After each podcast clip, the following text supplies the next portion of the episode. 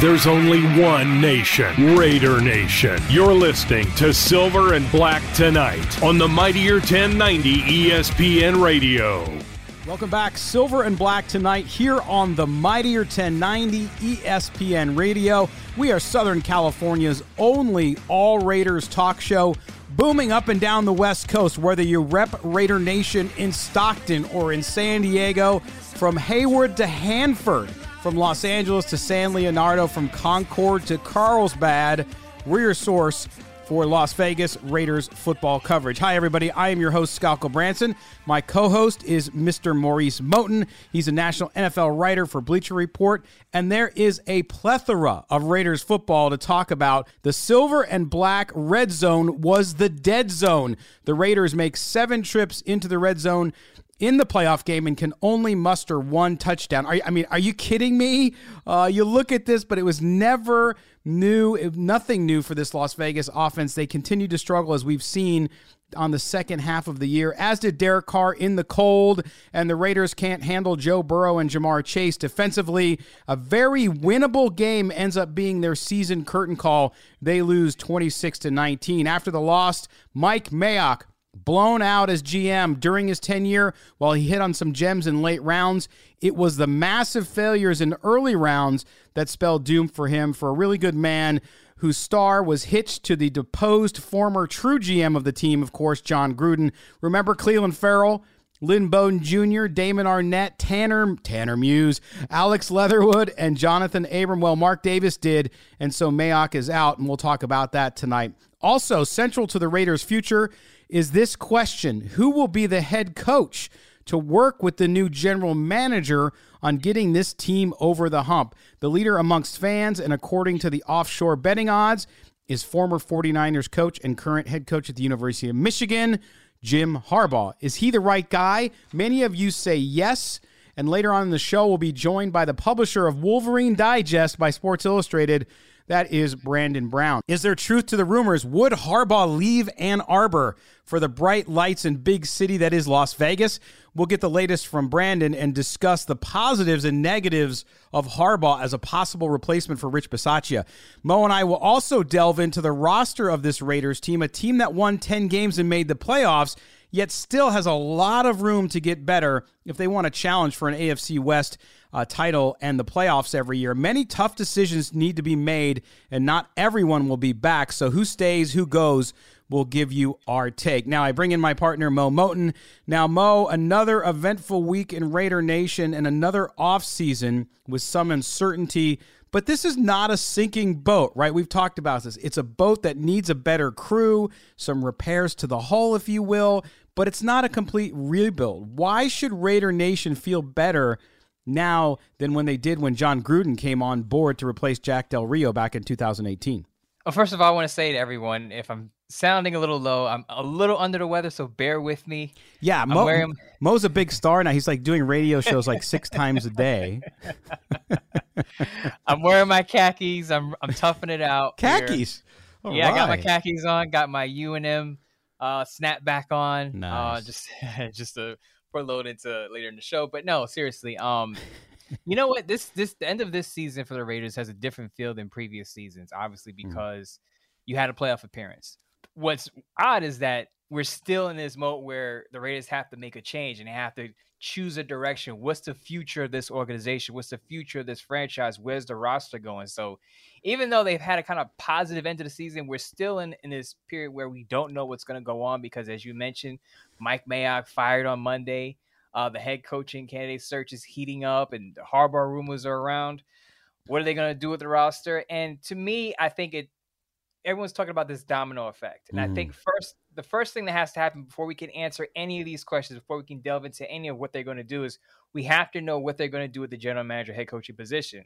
Now, I will say this: if they hire a person like Jim Harbaugh, mm what you're probably going to have is a head coach that's going to have a lot of influence. He may not have as much influence as Jon Gruden had, but if you're going to hire Jim Harbaugh, he's going to want to bring in somebody of his liking. Not necessarily someone that you think he's going to pair well with. So that's something to watch out for. Yeah, and Mo, what, that's a really interesting point too because I I've seen a lot of chatter amongst the nation about that about GM coach. He's going to want control. A lot of people say, well, no, you can't get a, a good GM like Dodds out of Indy because he's he's not going to give control to Harbaugh. And I think they're looking at it all through the wrong lens. To be respectful, they're looking at that Gruden lens. Gruden had complete and utter control. Make no mistake. I keep telling people this, and they don't seem to listen when they say, "Well, Mayock might have had inf-. no." Mike Mayock might have had influence, but he never had a final decision. So right. that's what's different here. And I think you know Jim Harbaugh coming in. Yes, he's going to want some control, but you know that does not preclude them from getting a GM who's a, a, good GM, and you did two pieces on Sportsnaut the past week. One was on the GM search, and one uh, just a couple days ago, or on Thursday actually, uh, about the coaching search. They don't have to happen, and in, in this case, you may end up seeing, uh, which seems weird that a GM would be hired after a coach but if there's some sort of agreement and they understand each other, you might see Harbaugh hired before a GM, which I don't know if necessarily I like Mo because I think you need the GM to come in after what we went through with Mayock and the Gruden monster. You you need to, to establish that GM as the authority for the franchise. Here's the thing, though. If you do hire a GM first, let's say the Raiders are interested in Jim Harbaugh, mm-hmm. and we're going to talk to Brandon Brown later on, and he basically said they are. But let's say the Raiders are interested in him as a, let's take that as a as a as a fact, right? Mm-hmm, mm-hmm. If they are, then that GM hire they have to they have to in some sort of way say, okay, you have to understand we we want to hire you for this GM position, but you're gonna have to work with Jim Harbaugh. Yes. And that I think that's the tricky part about this, because if, if they do make the GM hire first, that guy has to be on board. And if he's on board, they have to keep it hush hush that look, Harbaugh is not connected to this in, in any type of way. That's no, that's a great, great point. And I think if you're Jim Harbaugh, by the way, you you you're going to want some control over your roster. You want you want player yeah. personnel say. Doesn't mean you control all of it. And I think for Jim Harbaugh, I'm sure he's going to want a say on quarterback. I know people are speculating on Derek Carr and the stupid report about Indianapolis and Carr and all that. I don't believe any of that. But um, and I still think even with Jim Harbaugh, I think Carr would be back. But what does it mean for Carr's future down the line? A couple years might be different. Um, but you're going if you're Jim Harbaugh and you take the Raiders job, you'll be happy to have Derek Carr. But secondarily, you're also thinking if you sign a five or six year deal, which I would assume that's the minimum it would be, then you're going to talk about in your head, you're going to say to Mark Davis, look, that's fine. I need to go get my quarterback of the future because by the time we build this thing up and we're going, Derek Carr might be done. You don't know. So so they have to do that. There's going to be some say. Now, when you look at this, um, the the whole situation, and, and like you said, we're going to talk to Brandon Brown from Wolverine Digest from Sports Illustrated uh, after the first break. Uh, but you look at this team right? And and I think the thing that concerns me most, and and and again, this is just watching fans. You and I interact with fans all the time, especially on on the platform that is Twitter, the the, the cesspool, um, and and all that. And what what I'm seeing though with this idea of of wanting to retain Rich Bisaccia, who again we've always said good man, um, but is this idea that you are you, you you're you're you're in a place where you're comfortable. You made the playoffs, so that's good enough, right? Um, but it's like self preservation. Why would you want that? Why would you want to think about Rich Bisaccia, even though he did a good job, when you look at the rest of the division? And then, as I posted uh, uh, on Twitter this week, I said, listen, if you're going to consider Rich Bisaccia, Mo, you have to compare him to every coach in the playoffs. Where does he stand?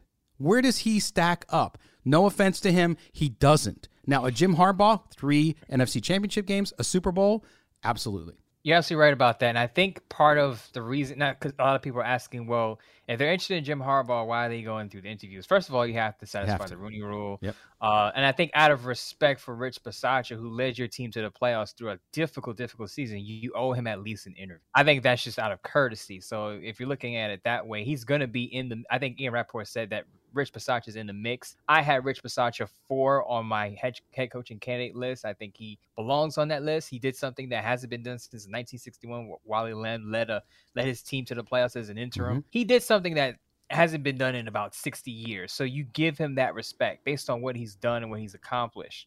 But as you said, when you compare the resumes, it's not even close. One no. guy hasn't even been a head coach for a full time season and one guy has been to three straight NFC Championship games and a Super Bowl. Oh, by the way, led Michigan to their first Big Ten title since 2004, beat Ohio State for the first time since 2011, and led Michigan to the college football playoff for the first time in the program's career. So, and program's history. So, but Mo, he wears Jim Harbaugh wears on his players. Yeah, I keep hearing this narrative, but I never see any proof of it. Where, where have you seen a player say anything bad about him? No, what I'll say is that he probably wears on the guys in the front office because sure. he's a he's a strong personality. And this yeah. goes back to my point about the Raiders. If they are interested in Harbaugh, they have to be careful who they hire as a GM because mm. that guy's personality has to mesh with Harbaugh's. Because if he's a strong personality, you bring in another guy with a strong personality, you could have a power struggle there. Now, will I will say about Ed Dodds, who's a favorite on Raiders Twitter. Uh, Ed Dodds has pulled out of this isn't the first year he's pulled out of interviews. Now a lot of people saying I think he pulled out of the Bears situation. Yeah, it was the Bears. Yep.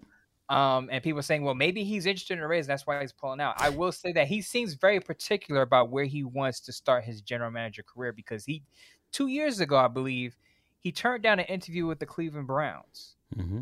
So he's he's not just gonna he's just not out here looking for a job. He wants the he wants the perfect situation for him. So I, I don't think it's about the Raiders. I think it's about him landing in the right spot.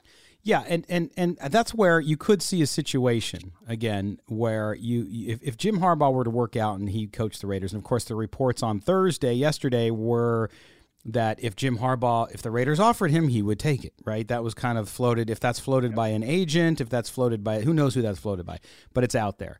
Um, is that you you you see some of these younger GM candidates that the Raiders are interviewing and you think maybe that's the direction they go a, a, young player personnel guy who doesn't have experience as a gm or even as an assistant gm but is, a, is, a, is an up-and-comer in the league because then you have the alpha dog in harbaugh and you have a younger guy who's coming in uh, who can who can you can manage right? You can manage that relationship because he's he's more junior to jim harbaugh and he can kind of get along and they can be copacetic, right? So, so it's going to be interesting to watch that. Uh, and again, we're coming up um, when we talk after the break. We're going to be talking to Brandon Brown from Wolverines Digest out in Ann Arbor. We'll talk to him about all of this and the latest on the Jim Harbaugh rumor mill. Uh, but Mo, I want to touch uh, in the in the remainder of this segment on a couple things. One, I know Raider Nation has fully moved on and they're ready for the for the coaching GM search and whatever player acquisitions happen up to uh, the draft and after the draft, so on. But I want to just touch quickly on the game that was. The Bengals uh, defeat the Raiders 26 19. The Raiders had a chance at the end of the game to tie the game, maybe even if they went for two, which I doubt Rich Bisaccia would have done on the road, but nonetheless, they could have won it. So they don't, they fail. We see the red zone issues, as I mentioned in the opening, uh, one of seven in the red zone as far as touchdowns. So we, we had the field goal bonanza again, which is great for Carlson, but not great for the Raiders. And um, all I keep hearing still about the game is about the officiating and the, oh, the whistle call. And I just want to go on. Listen, Raider Nation, I love you. You guys are amazing fans, but just stop. Just they lost because they couldn't score. Um, and I think that the other thing you saw was the, the clock struck midnight, Mo. This team was living on borrowed time. And, and somebody said it, it might have been Jason Fitz, our good friend at ESPN, uh, said, uh, you know, the Raiders are, are playing on house money, right? And it seemed like that the last four weeks, you know, credit them for everything they did to get into the playoffs. But man, they were doing it by the skin of their teeth. And every every team that seems to play that way, it, it comes due. The bill comes due, and boy, did the bill co- bill come due. Offense couldn't generate anything, and then the defense struggled against Burrow and Ja'Marr Chase. Yeah, though the whistle play was controversial, and you can argue that the play should have been blown dead. As you said, the Raiders did not lose that game because of that play. Right. It comes it comes down to two things for me. As you talked about, red zone inefficiency. Five trips to the red zone, one touchdown, three field goals, and a turnover in the last mm-hmm. uh, last drive of the game, last play of the game. So there you go. If they convert one of those field goals into a touchdown, we're looking at probably a tie game. Daniel Carlson probably comes in, kicks a field goal, and we're 26 26 tie going to overtime. The other thing is something that we talked about all the way back in August what is this offensive line going to look like? is it going to have problems throughout the whole year? And sure enough, it did, and it popped up at a, at a bad spot. It seemed like every time, every time Josh Jacobs had a decent run, it was called back by holding, by uh, Leatherwood or Brandon Parker. those offensive line holding uh, holding calls or whatever pre snap call pre snap penalties, those really hurt the Raiders. A lot yeah, again, a lot yep. of big games, a lot of big games called back. Uh, that's inexcusable in the playoff game. You just can't have it, especially down the red zone, especially when you're on the Bengals side of the field. I think those two particular things, red zone efficiency, offensive line penalties, which we've been talking about all year, definitely hurt the Raiders and cost them that game. And the other thing is, you know, look, I give the Raiders defense. I heard a lot of people too. And by the way, look, the Bengals roster just just better. It's just a step ahead of the Raiders, right? I mean, you look at that receiving core and what Joe, Burrow has, even though his offensive line, the Raiders were going up against a backup right tackle and didn't have much success there. So, so you know, they're just a, a step or two ahead of where the Raiders are. And so their roster from top to bottom just a little more built out, I think. Um, but you look at the defense, a lot of people too saying, oh, well, if we get a new coach, can we keep Gus Bradley? First of all, it doesn't work that way. But number two, remember, this defense still finished 23rd, folks. It's not, it was, you know, I always said middle of the road. If they finished 15 to 17, that would be huge. And I think the Raiders would be much better. And they did, they made strides. Obviously, up front, we saw amazing things happen. Yannick Ngakoue came back kind of got his form back uh, at least most of the year. And of course, Maxx Crosby, what he's doing the interior line, Darius Philon, some surprises. You don't know if that's sustainable, if those guys are going to be able to play like that consistently. They certainly had a good year inside um, most of the year, not all of the year, but most of it. And so this talk about the rate, this is where I'm worried about the lowering of expectations, Mo, because this defense was okay. It wasn't great. I understand the Raiders defense has been awful the last three years previous, so you, you see improvement there, and there was improvement. You saw the offense go backwards, so I don't understand. And even even with Rich Bisaccia, they said, "Well, you know, he's he's one of the best special teams coaches. I mean, our special teams." The Raiders also were 19th in special teams in the NFL. Okay, so so let's not start putting making a piece of coal look like it's a diamond when it's not.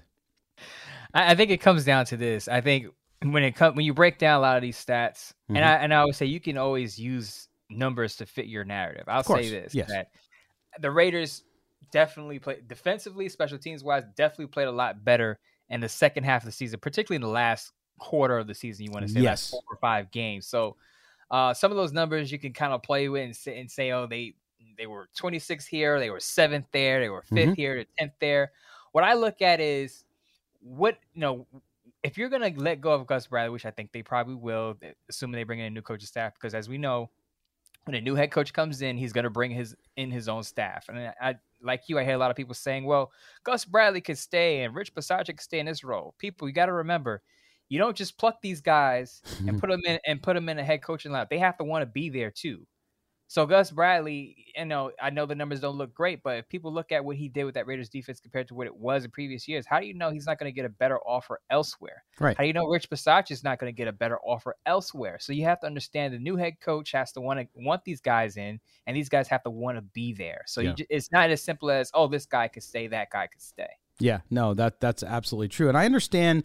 You know, fans especially, they see improvement so you want to you want to recognize that and say, "Hey, we like Gus Bradley. His teams played better." Um, at the same time, you, you, to your point, it's it's it's like it's like a political office. You don't say, "Hey, you know, this guy won president, so why can't we just keep the vice president? We liked him before. So no, it's not the way it goes. You you bring in a staff. It's the people you trust, the people you hire to do the job because it's your butt on the line, the new coach, and you want to have all your faith. Doesn't mean that the other guy's not a good coach, but you bring in your own people.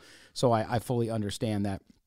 And Mo, we're going to have to get into this another time. We only got a couple minutes before the break, but the also the other thing here too to consider is you know I keep uh, all the the roll call of oh we got to make sure we sign this guy and sign that guy but then you look at carr needs a new deal and the people who say well no carr just needs to play out his contract not how it works folks let's let's mm. wake up to reality you have Darren Waller is going to need a new contract, okay? And how do you go about that? You have Maxx Crosby, you have Josh Jacobs with the fifth year option. You and I have talked about. You have Ngakoue, who's on a you know, it's got a year left, but does he now want to restructure because he kind of proved himself again and you don't know how things are going to go on. So there's all of these guys even your buddy zay jones just kidding uh, but there's there's all these different players and you go you go down to a lot of the free agents they signed on one or two year deals who performed well. Um, you have a lot of work to do on this roster Yeah, you do. Surprisingly, I mean, as I've said on previous shows, the Raiders, the Raiders have pieces. It starts with to me Derek Carr, and you mentioned Yannick Ngakoue, Maxx Crosby, Hunter Renfrow, Darren Waller. I think those are key pieces. We'll see what happens with Josh Jacobs. Of course, I think he's obviously he's obviously going to be back because of his contract. But are they going to exercise right. his fifth year option? We don't know. But as you said, uh, the interior of that defensive line, those guys, a lot of those guys, one year deals. Solomon Thomas, uh, Jefferson, Quinton Jefferson. Yep.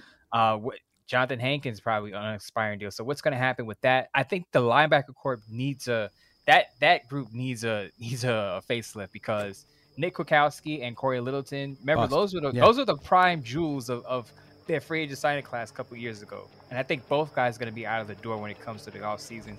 Are you going to bring back Morrow? What's going to happen with KJ Wright? So you know, it, yeah. it's a lot. It's some work to do, but they have. It, it is, Mo. We're up against the break now, so we're gonna pick. We'll pick up this conversation later in the show uh, and in the weeks to come here on Silver and Black tonight. All right, coming up next, Brandon Brown with the latest from Ann Arbor on Jim Harbaugh. You're listening to Silver and Black tonight, only on the Mightier 1090. We will be right back with Silver and Black tonight on the Mightier 1090 ESPN Radio.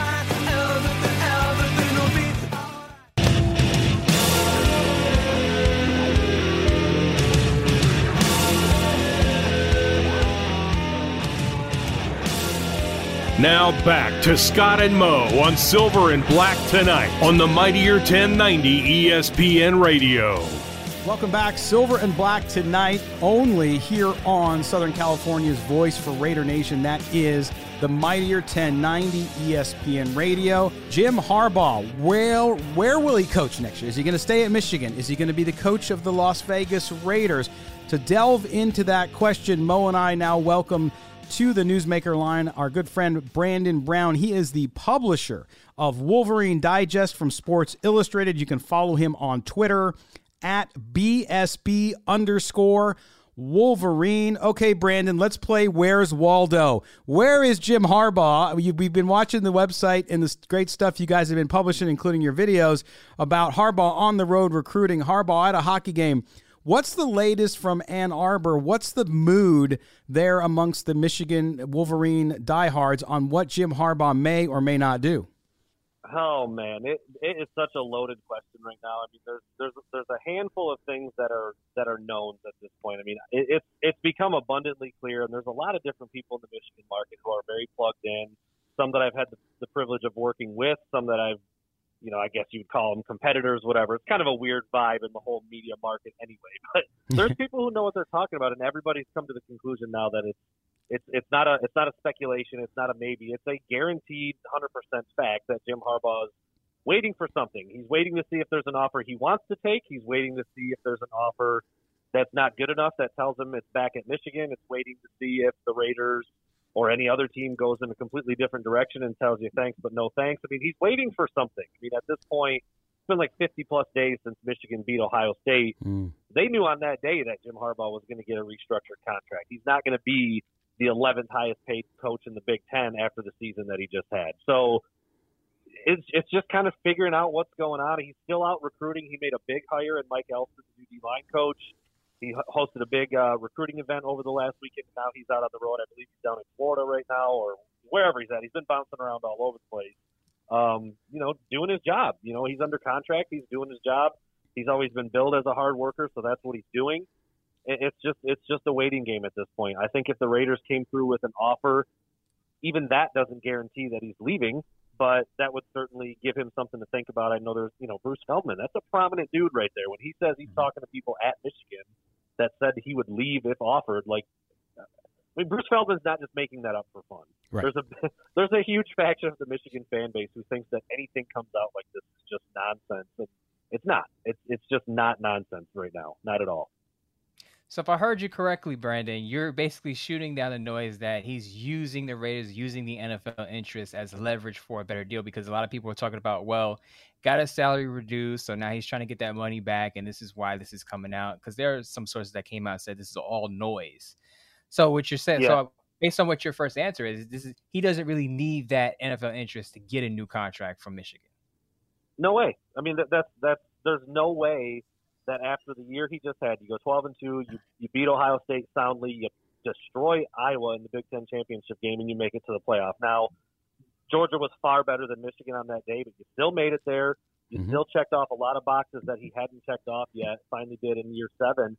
But it's the best season Michigan football has had in 25 years. I mean, you could make that argument since they won the national title in 1997. And so there, there's no way he's going into the 2022 season uh, at that pay scale. The, you know, like I said, the 11th highest paid coach in the Big 10 mm-hmm. I think he's like 32nd or 33rd in the country. He's going to get paid. It's just is it going to be from the Raiders, another NFL team, or Michigan? There's there is literally there is no reason that he would have to use leverage in any way, shape, or form to get a raise after the season he just had. And he's deserving of it. I mean, like he was paid like that when he got to Michigan, mm-hmm. and he fell short for several for six seasons. In, in, in my opinion, he a lot of those things he was hired to do, he didn't do. He did mo- most of them, if not all of them, in year seven. Pay the dude. He doesn't have, he doesn't need the Raiders or anybody else to get Michigan to pony up. They they've handed Jim Harbaugh the keys to everything he's wanted since he's been at Michigan. They, he's going to get paid. It, it doesn't need to be a leverage situation. Gotcha. So my partner here, Scott, dropped one of your tweets in in a in a group group chat recently, mm-hmm. and basically it was saying that it was your tweet saying that hey, um, might have changed your mind on what Harbaugh is going to do. So I guess you initially thought he would stay, and then something mm-hmm. changed your mind. So without you going, I, you don't have to go into real specifics, but what what made you change your mind on what Harbaugh might do uh, between the Raiders and Michigan, his decision coming up? Yeah, no, I, I don't mind going into the specifics because it took some pretty specific things to get me to shift my thinking. I mean, mm-hmm. up until I don't remember what day it was now, two days ago maybe, I was I was still in the camp. I think he's going to be back at Michigan. I think all of this noise with the NFL and the Raiders is absolutely real, but the path of least resistance is back at Michigan. You just had a fantastic year. You just signed a very good recruiting class. You're on track to do it again in 2023 in terms of the recruiting class. You're out there recruiting. You hired Mike Elston the path of least resistance and the one that makes the most sense is to be back at Michigan. And that, that may still be the case, but I think that the Raiders, first of all, officially moving on from Mike Mayock, I know that was probably the plan all along. But until that actually happened, you weren't going to start interviewing new GMs or bringing in coach candidates because he was still there. So when that when that shoe fell, that was one of the that was one of the dominoes that I thought needed to have needed to fall and happen. And then I talked to people close to the Raiders organiza- organization that said with a lot of confidence that Jim Harbaugh was probably the was the number one target for Mark Davis. Um, and, and and then you look at other NFL, Jay Glazer and other NFL analysts are saying that Jim Harbaugh is putting feelers out to see which coaches might join him if he went back to the NFL. There's a couple guys that Jim Harbaugh has a very long history with, in Vic Fangio, who was fired from the Broncos, and Pep Hamilton, who's kind of in limbo right now down with the with the Texans with David Culley being fired. He's a former OC, former quarterback guy. Both of them have a long history with Harbaugh. They've worked with Harbaugh before. Now, you know, Ed Dodd's name is coming up as a potential general manager for the Raiders. They have history with Harbaugh. It just started to feel like all of these things were aligning perfectly for it to happen. It seriously, it, it started to, it, it was so reminiscent of everything that happened to bring Jim Harbaugh to Michigan. Mm. Like some, you know, several things had to happen in the NFL, and then this had to happen with Michigan. And Brady Hoke had to do this, and then this had to happen, and the money had, and it just all worked out. And it just kind of has that feel again for him to go back to the NFL. I still think going back to Michigan is the easiest path, but as a couple more of these things continue to develop in the NFL and on that side of things, it, it's starting to make a lot of sense for him to go back to the pros. Yeah, it's it's sort of getting the band back together kind of stuff. Uh, Brandon Brown yeah, is our guest. He is the publisher of Wolverine Digest by Sports Illustrated. Follow him on Twitter at BSB underscore Wolverine. And you talk about that, you know, why would Jim Harbaugh at his alma mater, coming off the best season, as you said, in 25 years, why would he want to go to the NFL? Some people will say money. Well, of course, money is always a nice thing. But at the same time, you look at Harbaugh and the competitor that he is, Brandon. Here's a guy three consecutive NFC championship game, finally gets the Super Bowl, unable to win it. You know, guys like that too, and, and you you cover Michigan football, so you know um, they they they don't settle. They want to win. They have a desire to achieve all that they can and get their teams there. Do you think that plays into his decision here as well to look at a situation and say, "Hey, um, I was there. I got to the big game, uh, almost to the big game four times uh, or three times, but I got there once and wasn't able to win it." His brother has obviously won. Uh, do you think there's a little bit of that that competitor in him that thinks, "Boy, if I don't try this, I'll never know"? Hundred percent, absolutely. That's part of it, and there are a lot of other parts of it too. You mentioned the stuff on Michigan side and yeah, the money. I mean, Jim Harbaugh's not broke; he's doing fine. but yeah, the money, money's great. I mean, he's he's on a four million base salary right, four million dollar base salary right now. With the incentives of beating Ohio State, winning the Big Ten, and making the playoffs, he ended up doing pretty good last year. But his base salary is still pretty low. If the Raiders are chucking ten, eleven million dollars at him, like that, that that cost. Hmm he's not completely motivated by money, but it's a factor. It's the competitive itch to get back and try to win a Super Bowl and try to do what he hasn't been able to do and wasn't able to do with the Niners in the NFL. And yeah, his brother does have a Super Bowl ring that he won against him. so like, you know, that was the Harbaugh Bowl. That was the nine. That mm-hmm. was the mm-hmm. Niners and the Ravens. Man, I mean that. You know, that's that's every every Thanksgiving, every Christmas. There's John over there with the Super Bowl ring on his hand. You know, um, I think that's certainly part of it. And then, like I said before, just so many of the things that I think would be a draw to him are on the table right now. former former coworkers and friends of his are available and happen to happen to fit his staff and what he could potentially do perfectly. I think there's maybe, you know, I don't know, between three to five or six jobs in the NFL that would ever make sense for Jim Harbaugh. And like three of them are open right now. And I, I just don't know if you're going to get that window again. He's 58 years old you know, if he comes back to Michigan, you know, his stock is as high as it's ever been at Michigan. So NFL teams want him right now. That wasn't the case last year. There were no. NFL teams knocking on his door after a two and four season and coming off of two massive blowouts by Ohio State the two years before that. Yeah, now a, that's all changed. Well, so and, it's a completely different scenario right now. And Brandon, yeah, I agree with you too. I mean, at 58 years old, you're you know you're getting close to 60, so you decide, you know, do I want to stay at Michigan, and and he could stay there for the rest of his life probably if he if he continues to succeed like he did this year, um, or do I need to go challenge myself? The other thing too that I want to ask you as well, since you cover the Wolverines, one of the things that we keep hearing from from Raider Nation is that well, Jim Harbaugh wears on his players and he he kind of wears out his welcome. He's got a four or five year shelf life. We saw it in the NFL, Stanford, all those different things. I don't think that's fair. I think you know, yes, is he a competitive guy? Is he an alpha uh, dog? Absolutely. But but what has the experience been there for the kids at Michigan and for the staff and the administration at Michigan? How do they talk about uh, Jim Harbaugh as a leader uh, of a football team?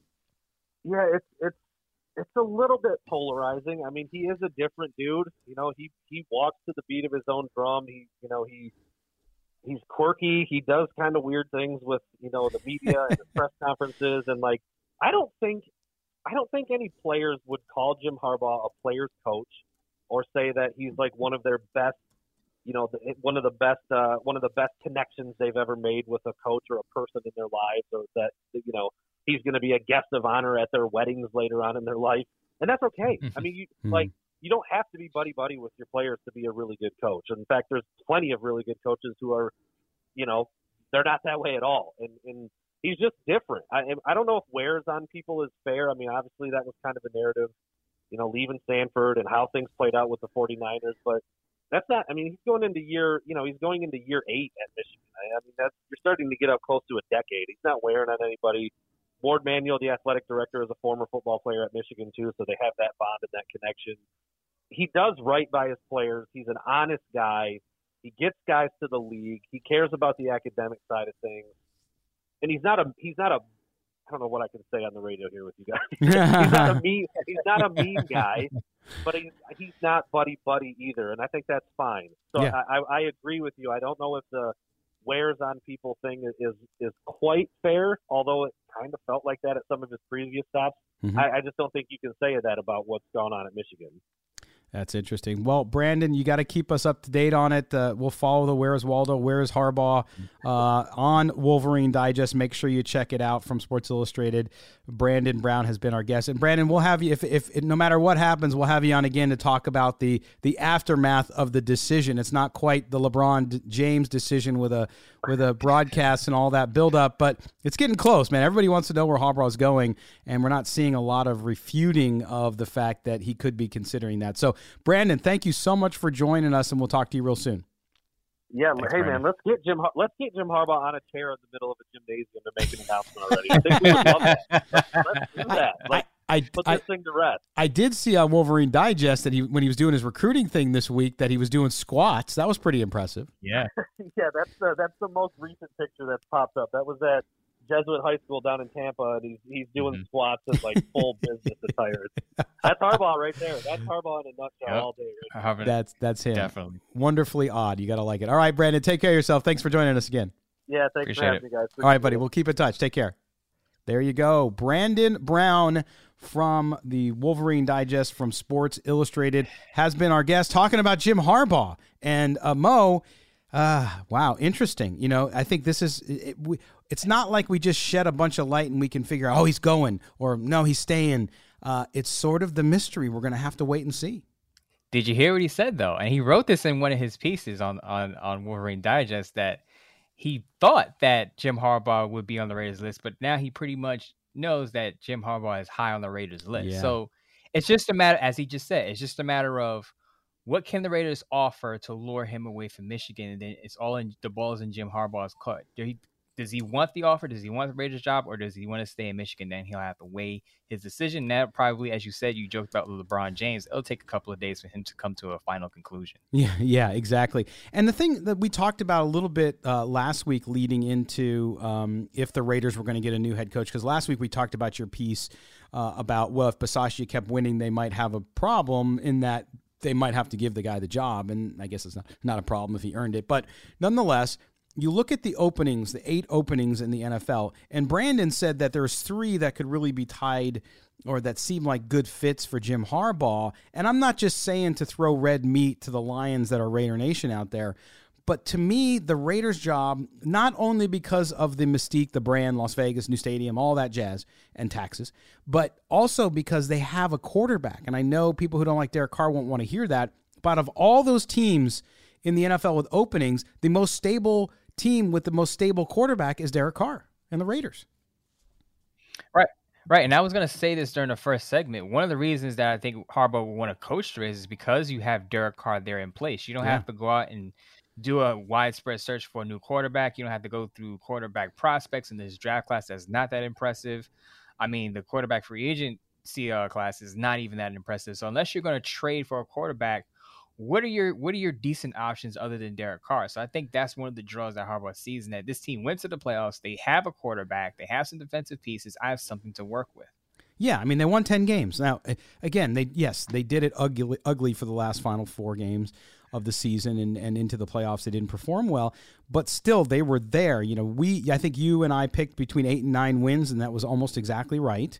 Um, and so this team has made the progress. And if you're a coach and you want to come in and transform a team from a good, just made the playoffs team into a team that's actually competing for an AFC West championship and then an AFC championship, you got to start with something. It's not a, you're not going to walk into a complete rebuild. Because if you wanted to do that organizationally, man, why not go to New York where you can get all kinds of endorsements and you can do all these types of things, right?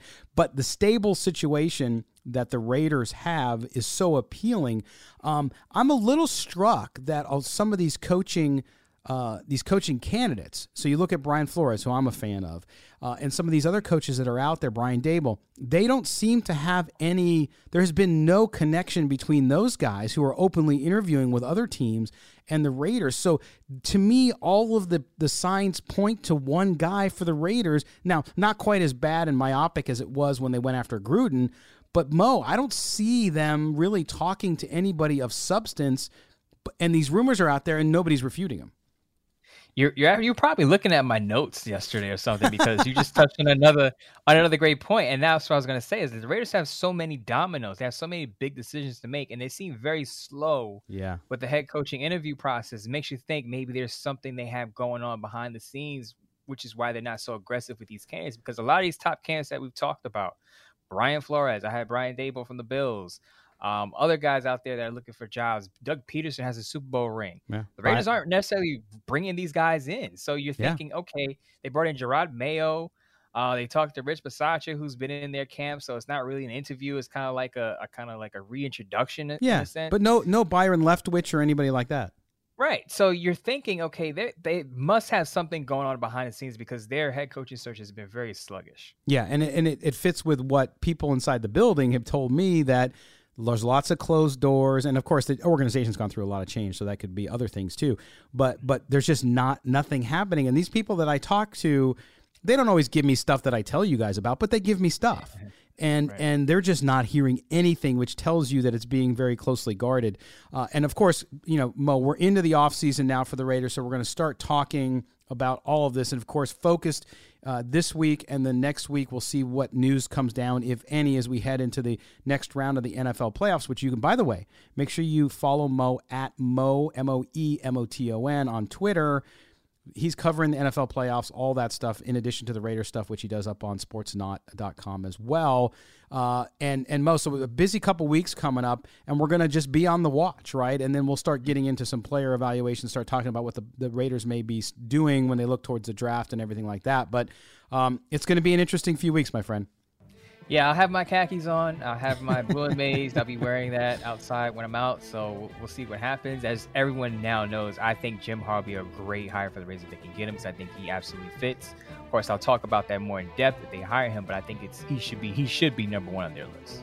Yeah, he should be, and and we'll see. I mean, Raider Nation. I think. Uh, yeah, just just guessing. Ninety percent of the people I see talking about it, um, uh, with the other ten percent wanting uh, Rich Bisaccia, um, uh, are on board. It seems like Raider Nation's ready for Jim Harbaugh. He's been successful, as you've mentioned many times, in not only your written pieces but here on the show at all levels. Every program he has touched has succeeded. Uh, and gone on to pretty big things, and so you got to be uh, happy about that. All right, we're going to close out the show. We will keep uh, tabs on all this. Make sure you check out Mo's stuff. He writes uh, for Bleacher Report, so make sure you check out BleacherReport.com. Just search Maurice Moat and you'll find his stuff there. You can also check him out on Sportsnaut.com.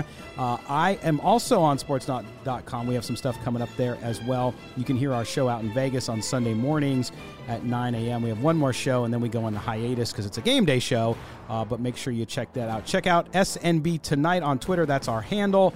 Also, silverandblacktonight.com, where you can check out all of our audio archives. So if you want to go back and listen to the show and marvel at how often Mo and I are correct, you can do that, right? So, Mo, have a good week, my man, and we'll talk to you next week. For Maurice Moton, I am Scott Gulbransen, and this has been Silver and Black Tonight on the Mightier 1090 ESPN Radio. Please catch Silver and Black Tonight every Friday at 6 p.m. on the Mightier 1090 ESPN Radio.